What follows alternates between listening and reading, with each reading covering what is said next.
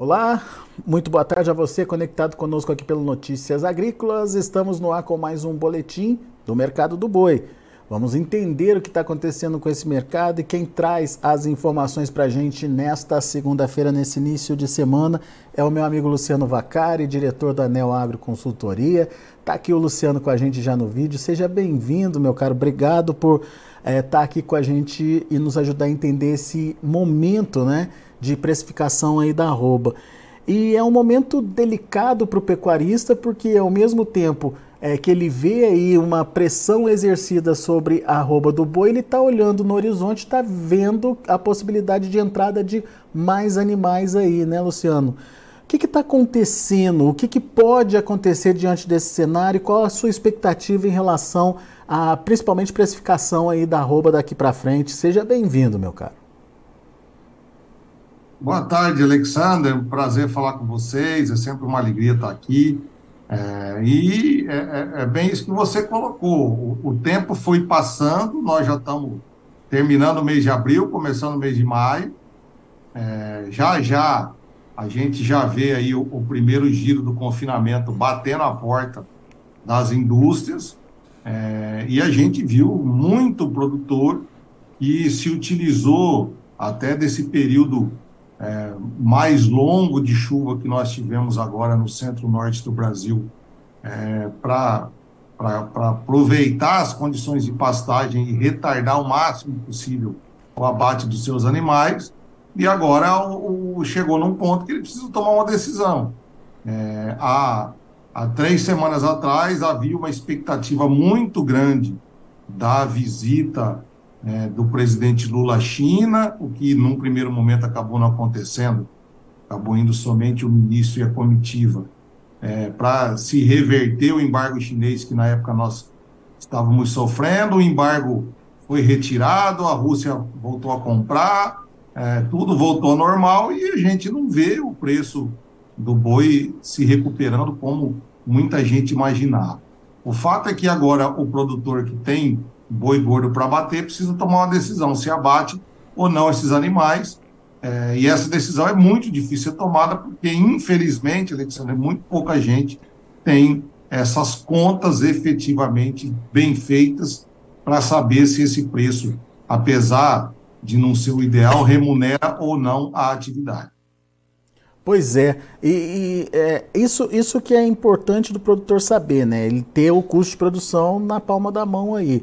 Agora, aquele produtor que tem o custo de produção bem sinalizado, que tem é, aquela, aquela conta bem feita da propriedade, ainda consegue ver algum tipo de margem diante dessa pressão que a gente viu nas últimas semanas, Luciano? Ou a situação já começa a ficar apertada? Estou falando de margem positiva aí para arroba, né?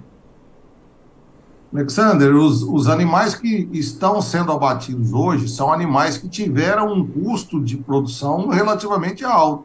São animais que foram.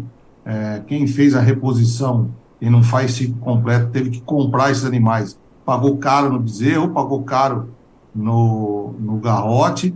Os preços dos insumos estavam mais altos do que estão hoje milho, farelo de soja. Quem fez algum tipo de investimento na propriedade de recuperação de pastagem, por exemplo, pagou no fertilizante um preço maior do que está hoje, e a gente vê o valor pago pela arroba do boi gordo o mesmo, se não um pouco menor do que estava é, há alguns meses atrás.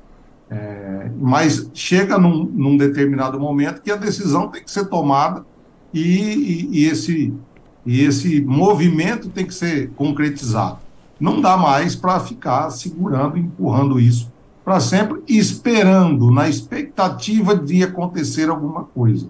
A gente vem falando há muito tempo que nós temos que deixar de ser torcedores de mercado e ser agentes participantes desse mercado, com planejamento, com estratégia, fazendo rede de preço é, e planejando muito bem sua atividade. Agora, quando você fala que não dá para esperar mais, mesmo tendo prejuízo nas contas aí, Luciano?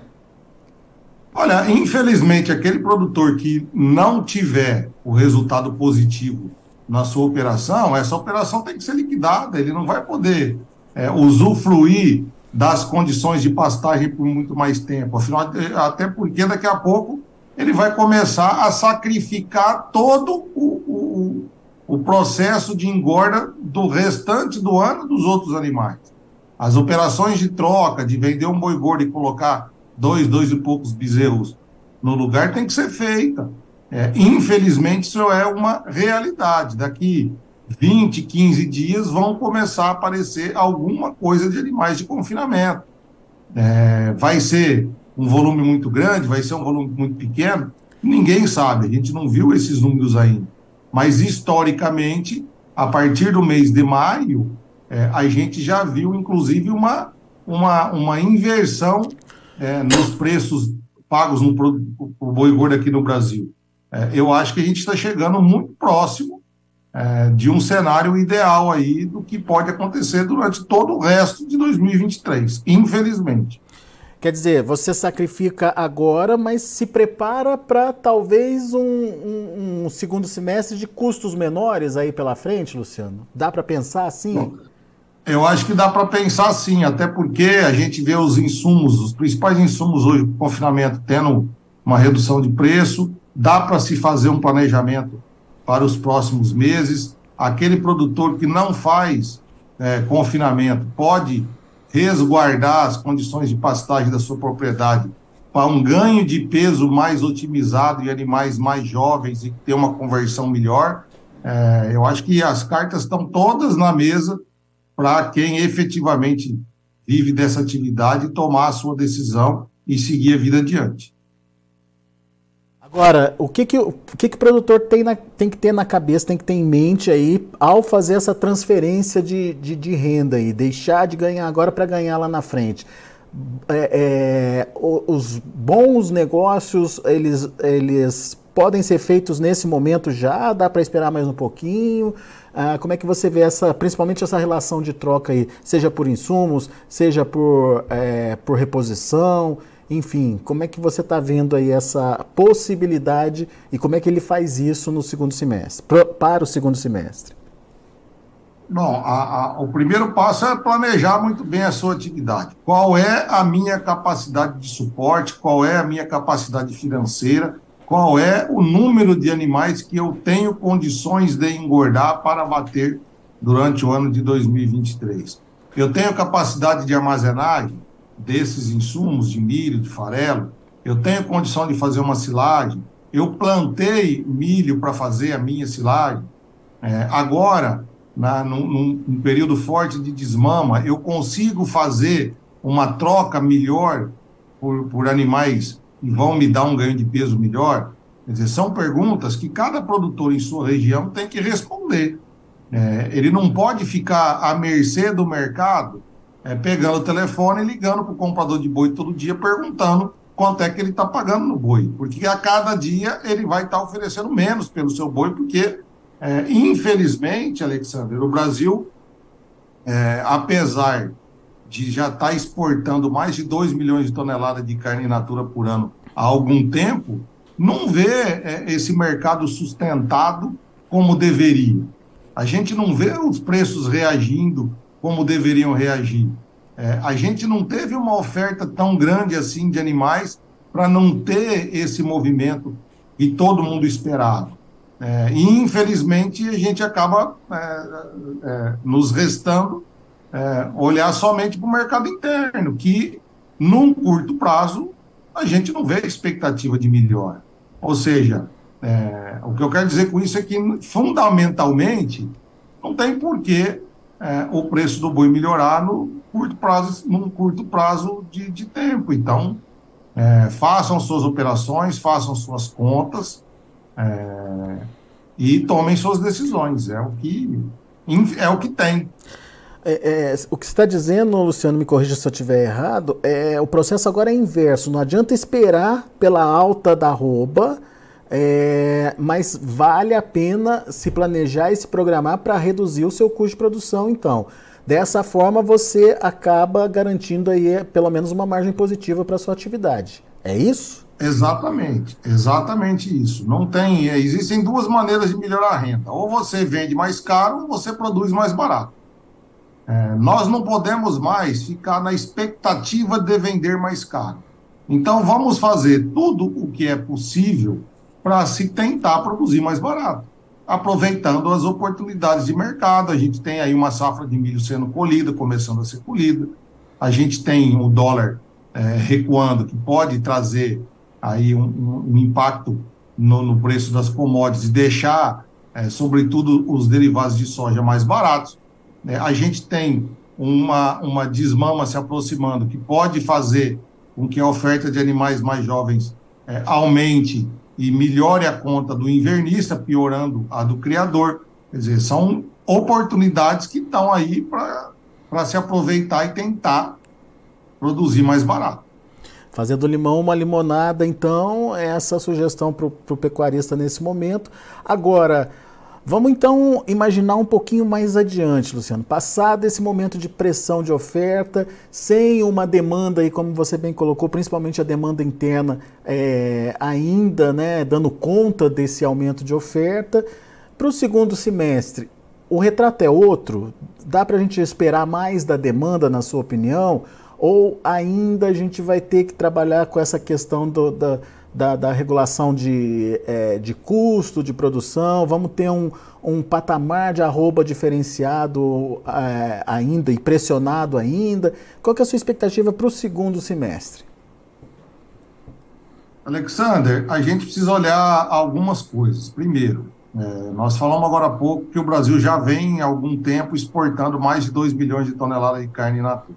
Uhum que é que tem de notícia positiva de curto prazo ou de médio prazo no mercado internacional para acontecer o Brasil exportar mais do que É, eu acho que muito pouco. Talvez aí uma Coreia do Sul, é, alguma coisa lá do, dos Emirados Árabes, mas nada muito é, significativo.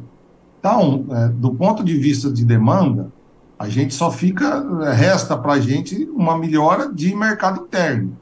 Vai acontecer? Sinceramente, eu e todo brasileiro torce para que aconteça. Mas são coisas que não, é, não dependem da gente, da vontade do produtor. São coisas de mercado, coisas de macroeconomia, coisas de renda, de emprego, é, enfim, tem aí as reformas no Congresso lá para serem votadas que podem dar um, um trazer um resultado positivo para a economia brasileira, mas é, eu acho que a gente não pode ficar aí torcendo na expectativa de uma melhora de demanda, é, sobretudo externa. A interna depende de um monte de coisa. É, do ponto de vista da oferta, é, a tendência é de que, apesar de a gente entrar no período de, de seca, de piores condições de pastagem, é, de uma diminuição de entrega de animais a pasto, a gente, por outro lado, tem um período de entrega maior de animais de confinamento. E ano após ano tem aumentado no Brasil e é uma tendência de se aumentar cada vez mais no Brasil. Então, eu acho que é, num segundo semestre, é, a oferta de animais de coxo compensa a diminuição da oferta de animais de pasto. Junto com uma demanda praticamente estagnada, é, a gente vai ficar, infelizmente, de novo, torcendo para acontecer alguma coisa para melhorar preço pago para o produtor. Infelizmente, eu, eu pessoalmente não enxergo é, nenhum, nenhum fundamento para que isso aconteça. Aliás, né, Luciano, por falar em demanda interna, nossa, nosso consumo per capita de carne bovina caiu muito né, no, nos últimos anos aí. E pelo jeito vai ser então difícil de recuperar esse consumo. Não, caiu e vem caindo, né? É, a situação ela é muito pior do que a gente imagina. Nos últimos 20 anos, é, o consumo de proteína animal no Brasil aumentou. De proteína animal, aumentou o consumo de carne de frango, aumentou o consumo de carne suína, aumentou o consumo de peixe, aumentou o consumo de ovos e derivados. Por outro lado, o consumo de carne bovina no Brasil chegou no último, no, no pior estágio dos últimos 10 anos agora, é, no final do ano passado, chegando aí a, a 18 quilos por, por habitante ano. É, isso é muito ruim, porque mostra que o, o, o, o consumidor brasileiro está tentando consumir proteína animal é, ou buscando consumir mais proteína animal. Acontece que com a renda que ele tem, ele acaba optando por aquilo que ele consegue comprar, que são as outras proteínas com uma qualidade também excepcional, e quem vem sofrendo com isso é a carne bovina brasileira. Mas é a carne bovina que ficou cara ou as demais proteínas que ficaram muito baratas, Luciano? Não, eu acho que as outras também não ficaram baratas. Todas elas tiveram é, incremento de preço, é, umas a mais, outras a menos que a inflação nos últimos anos. O que acontece é a renda do brasileiro que diminuiu.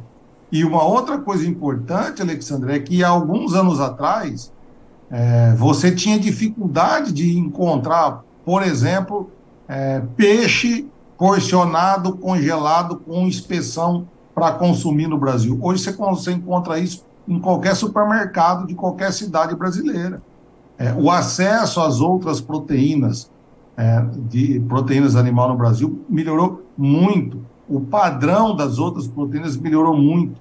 É, então, uma, uma, certa vantagem que a, a, a carne bovina tinha de ser encontrada em qualquer açougue, Hoje você também encontra as outras proteínas em qualquer supermercado.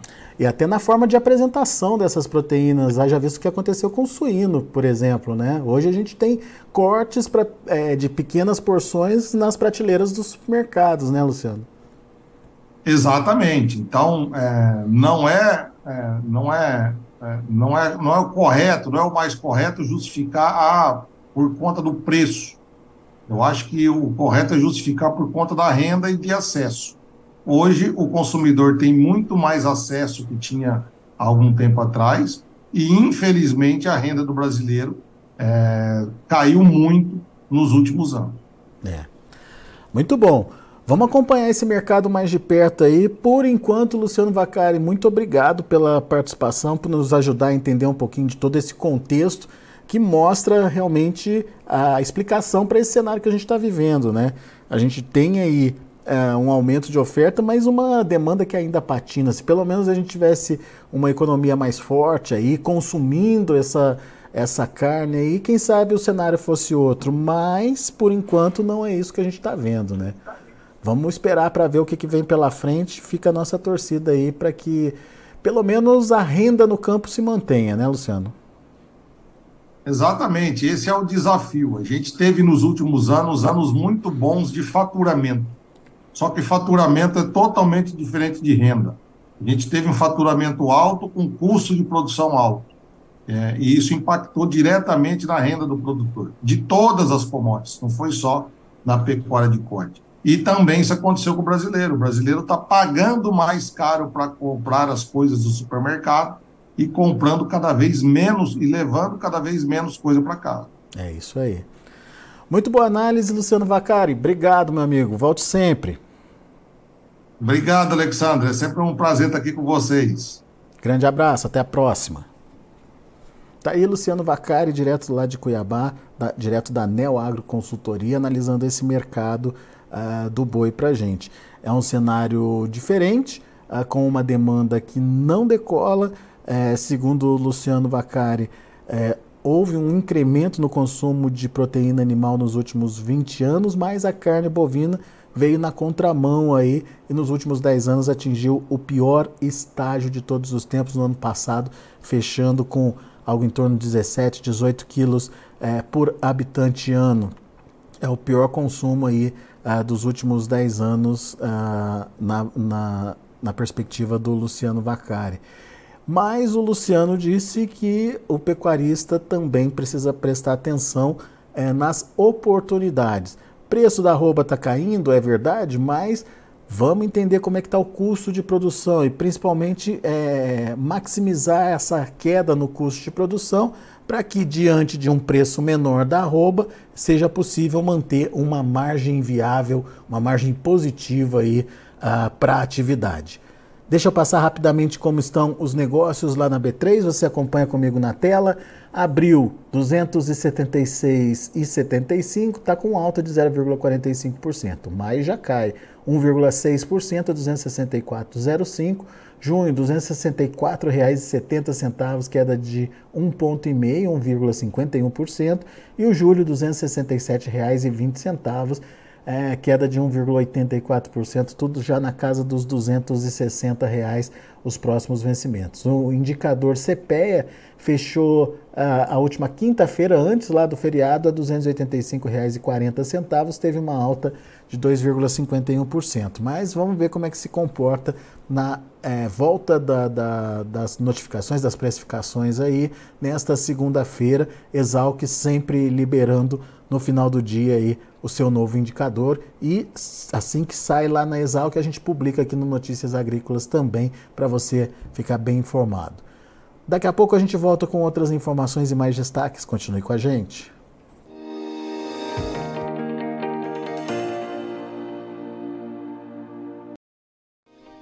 Se inscreva em nossas mídias sociais. No Facebook, Notícias Agrícolas. No Instagram, arroba Notícias Agrícolas. E em nosso Twitter, arroba Norteagri. E para não perder nenhum vídeo, não se esqueça de nos acompanhar no YouTube e na Twitch Notícias Agrícolas Oficial.